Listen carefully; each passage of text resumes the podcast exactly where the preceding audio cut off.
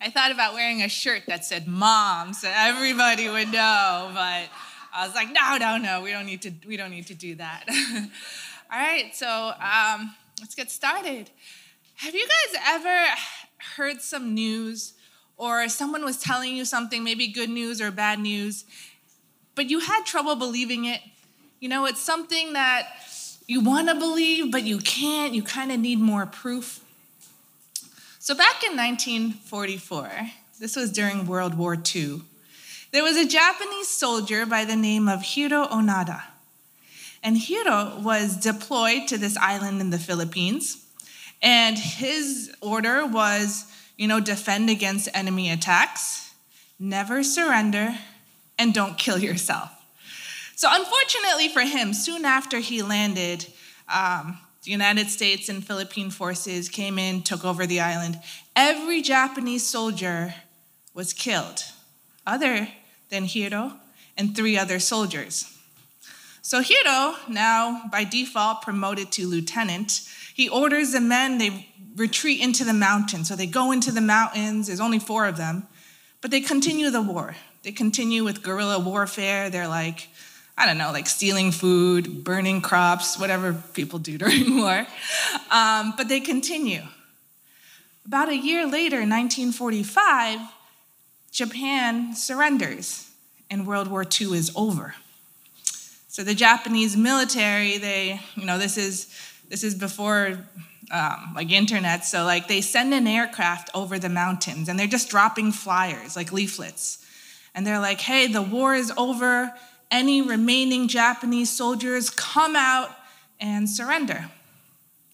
But Hiro and uh, his, his comrades, they, they look at the paper and they're like, nah, this is fake news. This is fake news. No, we don't believe it. So they stay. I mean, the war is over, but, but they don't believe it.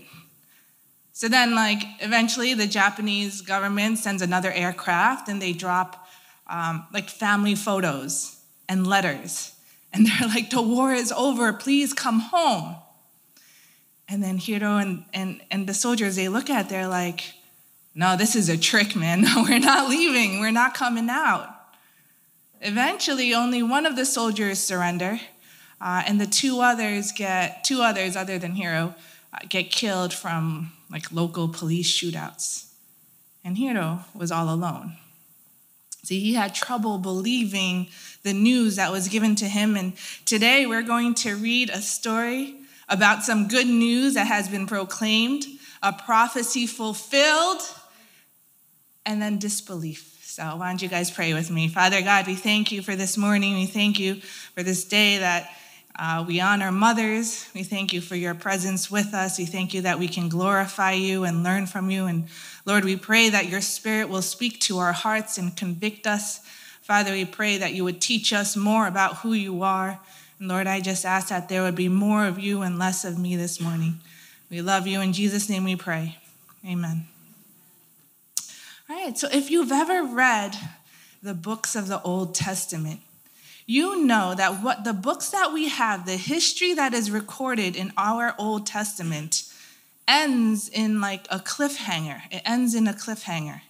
Uh, Israel has been conquered. They're dispersed into foreign lands now. They're oppressed minority. Uh, now they're called Jews. And we're waiting because the prophets of Israel had talked about this everlasting king that was coming. There's this everlasting kingdom that was supposed to come. But by the end of the uh, books in the Old Testament, that doesn't happen. That doesn't happen. Um, all we have is the prophet Malachi. Prophet Malachi records the Lord saying, I send my messenger and he will prepare the way for me. That's it. Isaiah also talks about it. Isaiah says there's a voice that cries out from the wilderness, prepare the way of the Lord. But then that's it. That's it. So we are going to read in the Gospel of Luke today and see what happens. Gospel of Luke, chapter 1, verse 5. Winnie did me a favor and made the font really small so we could fit the whole passage in. I apologize. Get your reading glasses on if it's a little small. Um, but we are in Luke chapter 1, verse 5. I'm going to be reading from the ESV. In the days of Herod, king of Judea, there was a priest named Zechariah of the division of Abijah. And he had a wife from the daughters of Aaron, and her name was Elizabeth. And they were both righteous before God, walking blamelessly in all the commandments and statutes of the Lord. But they had no child, because Elizabeth was barren, and both were advanced in years. Now, while he was serving as priest before God when his division was on duty, according to the custom of the priesthood, he was chosen by lot to enter the temple of the Lord and burn incense. And the whole multitude of the people were praying outside at the hour of incense. And there appeared to him an angel of the Lord, standing on the right side of the altar of incense. And Zechariah was troubled when he saw him and fear fell upon him. But the angel said to him, Do not be afraid, Zechariah, for your prayer has been heard, and your wife Elizabeth will bear you a son, and you shall call his name John. And you will have joy and gladness, and many will rejoice at his birth, for he will be great before the Lord. And he must not drink wine or strong drink, and he will be filled with the Holy Spirit even from his mother's womb. And he will turn many of the children of Israel to the Lord their God, and he will go before them, before him in the spirit and power of Elijah, to turn the hearts of the fathers to the children, and the disobedient of the wisdom to the just, to make ready for the Lord a people prepared. And Zechariah said to the angel, How shall I know this? For I'm an old man, and my wife is advanced in years. And the angel answered him, I am Gabriel. I stand in the presence of God, and I was sent to speak to you and to bring you this good news. And behold, you will be silent and unable to speak until the day that these things take place, because you did not believe my words, which will be fulfilled in their time. And the people were waiting for Zechariah. They were wondering at his delay in the temple. And when he came out, he was unable to speak to them. And they realized that he had seen a vision in the temple. And he kept making signs to them and remained mute. And when his time of service was ended, he went to his home. After these days, his wife Elizabeth conceived, and for five months she kept herself hidden, saying, Thus the Lord has done for me in the days when he looked on me to take away my reproach among people. What an announcement! What a great birth announcement, and so appropriate for today. So, happy Mother's Day. We just read a passage about how Elizabeth is going to be a mother. So, let's get into it. So, the first indication that the winds have shifted, that things are going to change for Israel, for the Jews, is this prophecy, is this vision that Zechariah the priest has in the temple. So, have you guys ever been on just like a long, long flight? How many of you have traveled like to the other side of the world and you've been on a plane for like 10 hours, 12 hours, you're weary, you smell, you can't shower, the guy's snoring, you've been cramped for so long, and you're just waiting for this to be over. And then you look out that tiny little airplane window and you see land. and there's no more clouds. You see the water, you see the islands, you see grass, and you're just like, oh, that's the first sun. We're almost there. We're almost there. And there's this sense of excitement and anticipation, like you're getting ready to get that seatbelt off, you're ready. See, this is the first sign that something is going to change, that something is changing for Israel. See, if we often call John the Baptist uh, a herald, a herald is someone who comes before a king. He announces the king's arrival.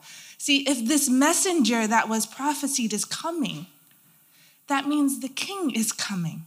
That means the Messiah is coming. If John is coming, if he's on his way, that means Jesus is coming. So Luke starts off telling us the time period that this takes place in, and he lets us know this is happening during the days of Herod, King Herod. He was king of Judeans. He was a, a vassal king. A, a vassal king is like a puppet king. So he was set up by Rome to serve the interests of Rome. Uh, nobody liked him. The Jews didn't like him, the Christians. He was known to be uh, kind of power hungry. Like he was murderous. He murdered his first wife, he's murdered family members.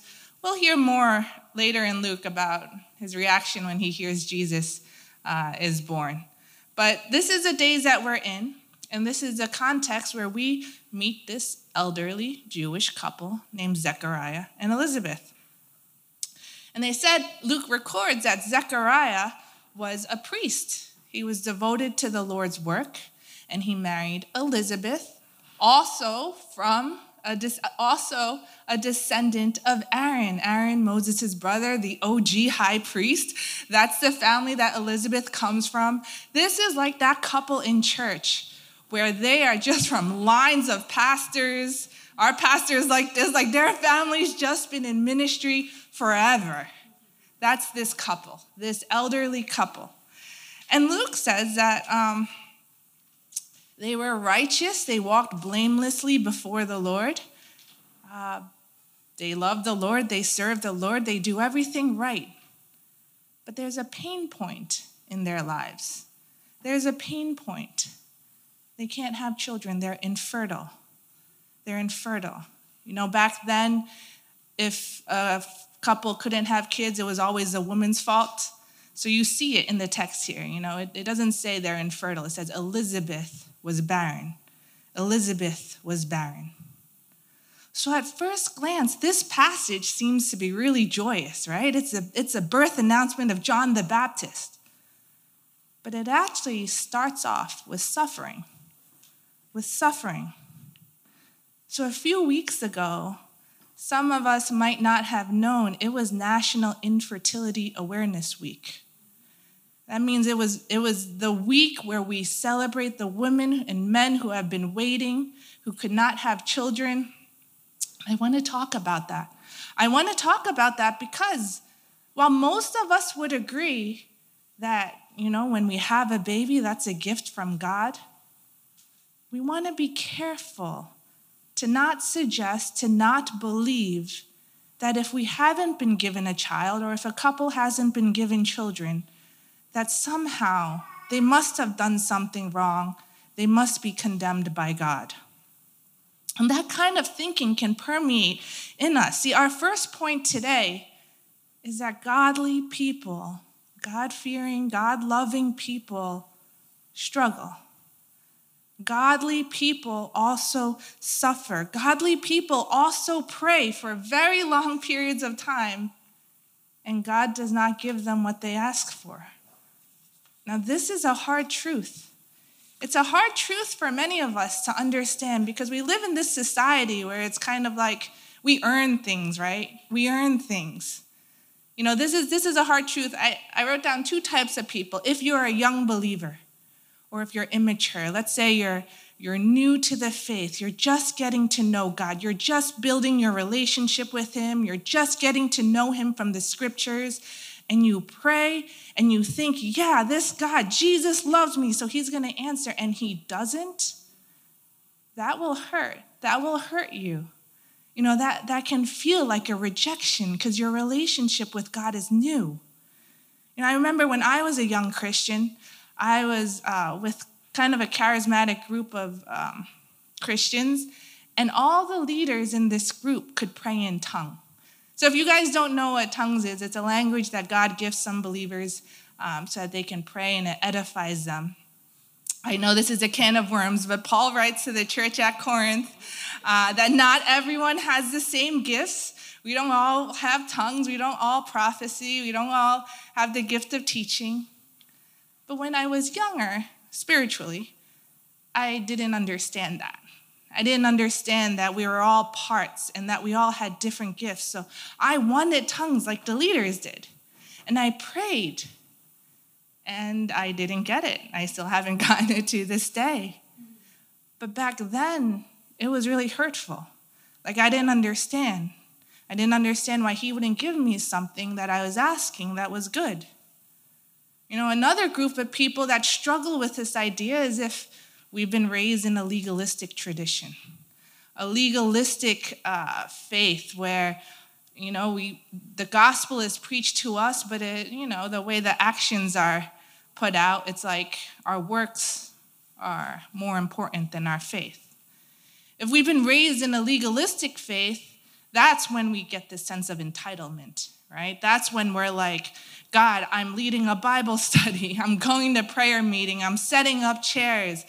God, why are you not hearing me? Why are you not blessing me? Look, I'm giving like what? Like 20 hours a week to you. And yet you're not you're not answering my prayers. You're blessing that guy. He doesn't even want to pick up the bagels. And yet he's the one getting the promotion. Like, I don't get it, God. See, we, we think that when we pray, if we walk in his statutes, if we're, if we're blameless and we serve him, then he should, you know, we, he should respond, right? He should give us uh, what we need, what we want. See, God never writes in his scriptures that he's a genie. He never writes that he is here to serve us, to grant us those things that we want, even if the things that we want are good. And that's very confusing for us because the things we ask for, the things we pray for, God, heal my father. God, uh, give me a relationship, give me a marriage. I want to glorify you in it. God, give me a baby so I can disciple him and disciple her to know you. See, these are good things. And yet, God does not always answer. God does not always answer, and it's hard for us to understand. It was hard for the disciples of Jesus to understand. There was an instance recorded where Jesus meets a man who was blind from birth. So he was born with this condition. And the disciples, their immediate reaction was see, they're trying to learn, but they're immature. They're like, Jesus, why was this man born blind? Was it because he sinned? Or was it because of his parents' sin? Like, what caused God to punish this man? And Jesus said, It was neither. It was neither. This man is blind so that the works of God can be displayed in him. That was God's reason to bring glory to himself, not because the man did anything wrong, not because the parents did anything wrong. So he heals a man. The man ends up testifying to the Jews, testifying to the skeptics. See, we don't know why God doesn't always bless us the way that we ask. But we have to be careful to think that He has abandoned us. We have to be careful to think that this is punishment. We have to be careful to think that God is far from us because of sin, because God has never been far from us because of sin. We think that we have to earn His favor sometimes. You know, when we're bitter, I have a friend who she turns 40 this year, and God has still not brought her a husband. And one of the things she told me was she was like, Tiff, I think I'm still single because I spent too much time in ministry. I spent too much time on the mission field. I spent too much time serving him. See, we get bitter, we don't understand. But Zechariah and Elizabeth, you know, they were as righteous as righteous could be, and God still did not give them what they desired. See, godly people will struggle. That is, that is a fact that we must understand. But for Zechariah and Elizabeth, things do change. Things do change in this passage for them. It changes when they're very old. So they've had many years of pain before this moment. Luke records that Zechariah is serving in the temple like he always does, and he gets a visitation from an angel. So it says here that he was chosen by lottery to go burn incense in the holy place. This is a custom that the priests do only once in their lifetime, only once. After they get chosen by lottery, they're off the roster. So today, in the passage, Zechariah gets picked. Today is Zechariah's day to go inside. The people are praying outside. He's the priest that goes inside his, his task is to place the incense on the altar, to bow his head and pray. So it's at this point, he's all by himself. He puts the incense, and then an angel appears on the right side of the altar, That's important because the right side of a king's throne is a place of great honor.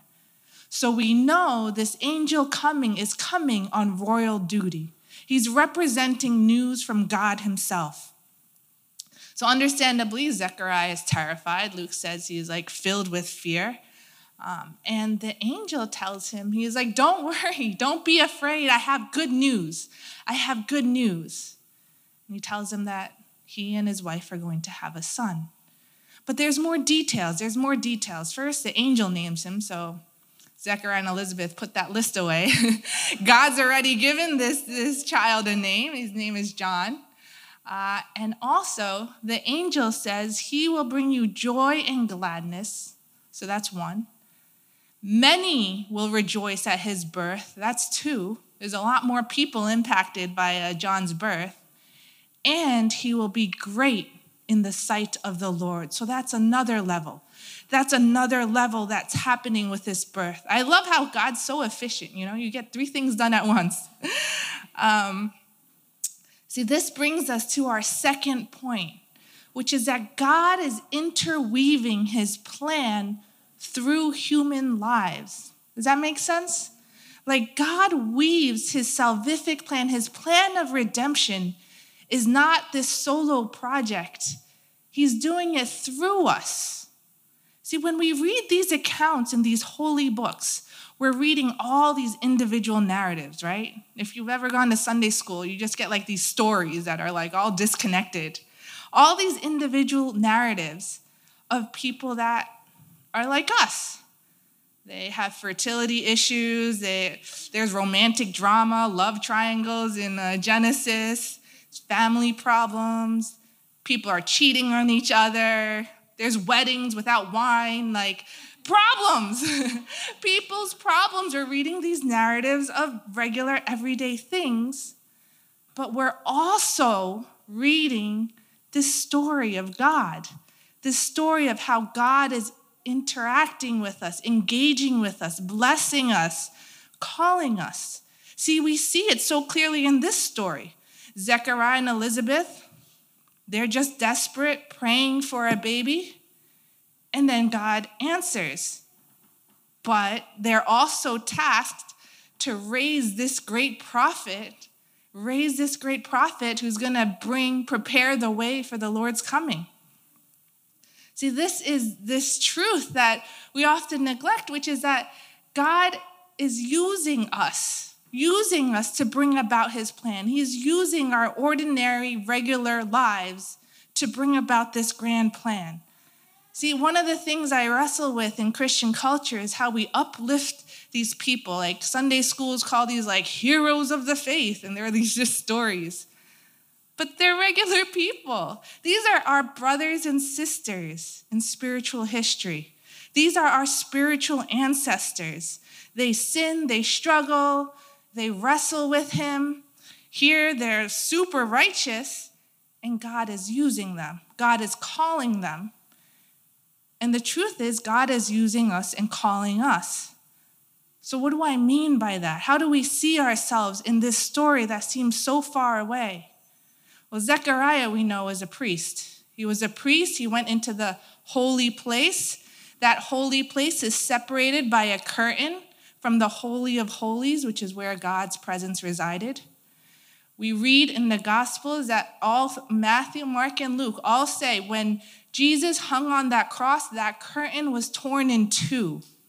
So the access to God no longer goes through people walking with incense by themselves in the temple while everybody stands outside.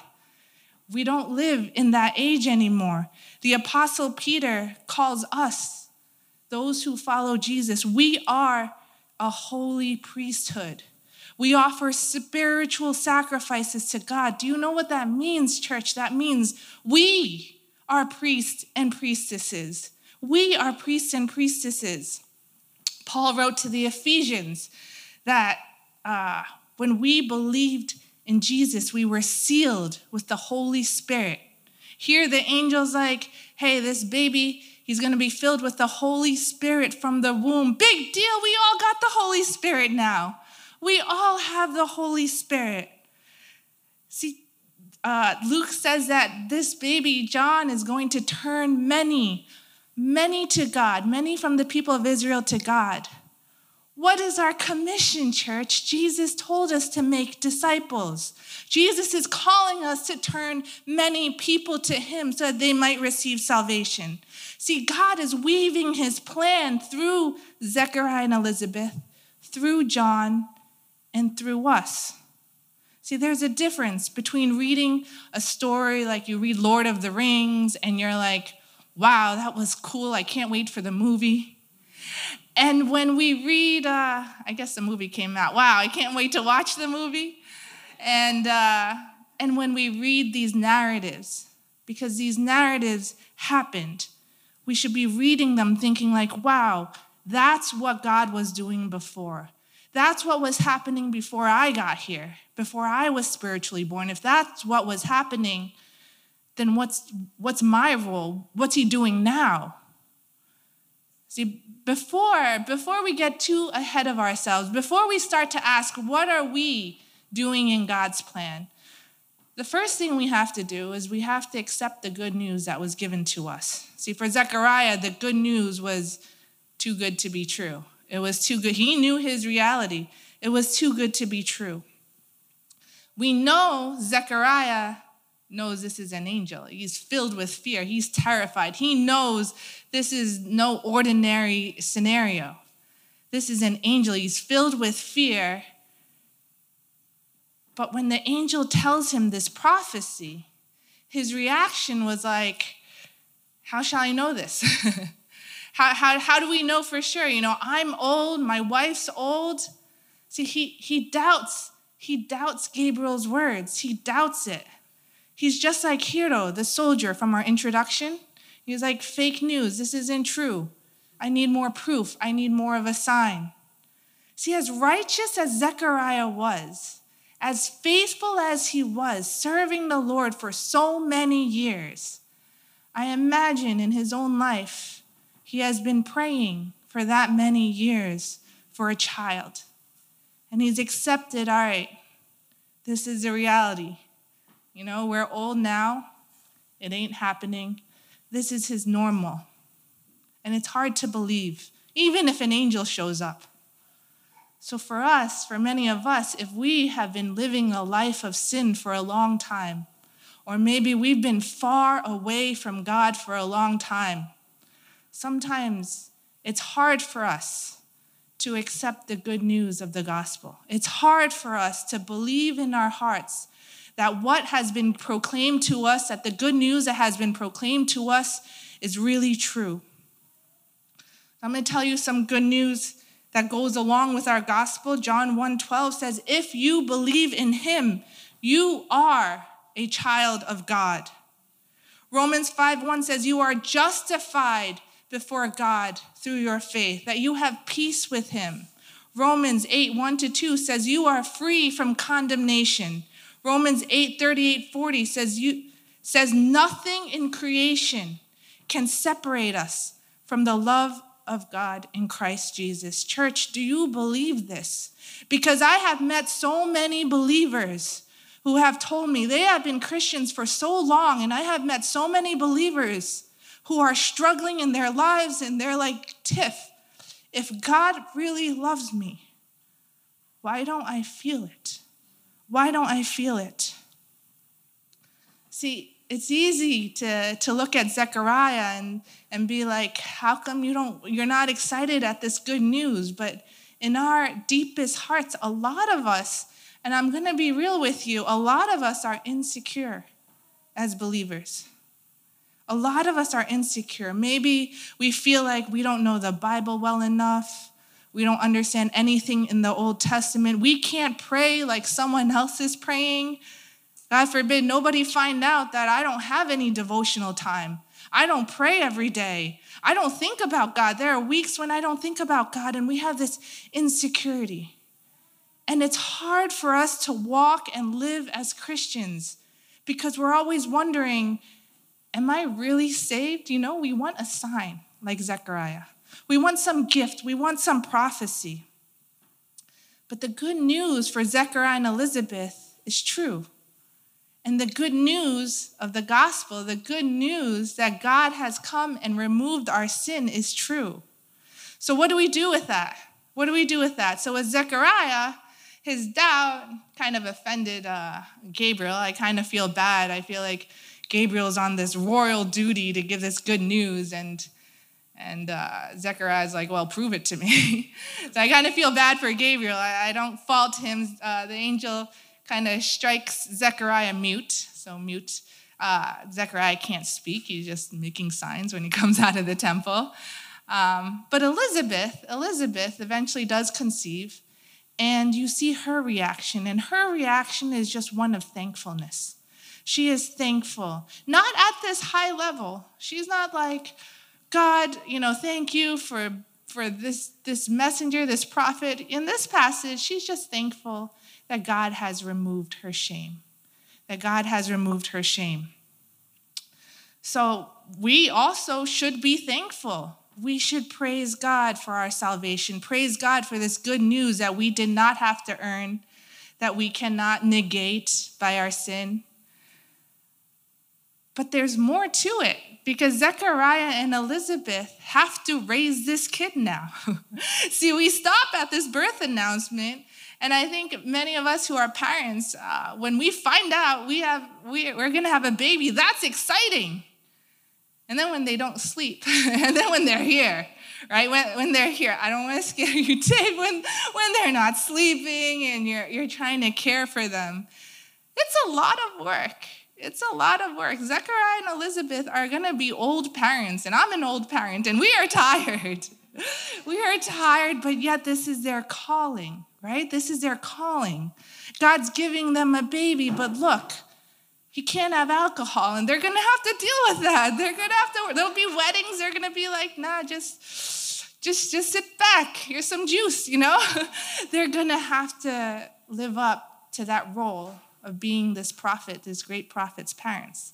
So, what does that mean for us? Well, church, we are also given task to do. We have been called to make disciples for Jesus. We are part of God's plan, and we know God's plan. We know He is redeeming for Himself people from every tribe, nation, language, tongue. We know that. We know that. So, what are we going to do? We're going to wait for an angel to tell us what to do? Might not happen. It might happen. Next time you uh, go into your closet, it might happen. God may say clearly, this is, what, this is what I need you to do. But sometimes it takes a little bit of prayer. So, I'm going to give us some things that we can do. The first thing we can do is just ask God, where have you been working in my life? Where have you been working in my life? What have you been doing in my life? Where do I work? What kind of job did you give me? Who are the people around me? Who is my family? Do they know you? Where is my sphere of influence? Where do I live? Where's my neighborhood? More questions. What gifts have you given me? How have you equipped me? Am I hospitable? Did you make me hospitable from the womb? Did you know that I was going to be like this? Did you know I was going to bake cookies for everyone? Did you know that? And then how do I use that to serve you? Is it preaching? Is it teaching? What is it that you have gifted me in that I can use for you, Lord? Third question you can ask is Who have you put on my heart? What have you placed in my heart? What burden is here? Is it for the poor? Is it for those who are in need? Is it for children? Is it for widows and orphans? Is it for the oppressed? What, what have you put in my heart, God, that I can use to serve you in? See, we have to reflect with God what is our role? What is our role in your grand plan? See, this is these are our struggles. Our struggles is we want a new job. Our struggles is uh, we're trying to hustle, but rent is due. You know, it's these are our ordinary struggles, and then there's a plan that's moving forward. And we have to recognize that. We have to recognize where we are. See, Zechariah and Elizabeth embraced this role, they received this blessing. Despite their years of pain, God came in, He removed their shame, and then He called them. He called them, You're going to be parents to this prophet. And we likewise, we need to know that in our daily struggles, in our daily lives, God is calling us. So let's pray. Father God, we thank you that you are so much greater than what we see. We thank you that you have been moving since the beginning. Whether we have known it or not, you have been present in our lives and you are working out your plan. Lord, we ask that you would help us to go with you. Help us to not be siloed in our views of our own struggles, Lord, but help us to see your grand work. Help us to see the calling that you have given us, Jesus, to make disciples for your glory, Lord. Father, help us not to be doubtful of our salvation. Help us not to be stagnant in our walk. Help us to live out fully and glorify you. We thank you, Lord. In Jesus' name we pray. Amen.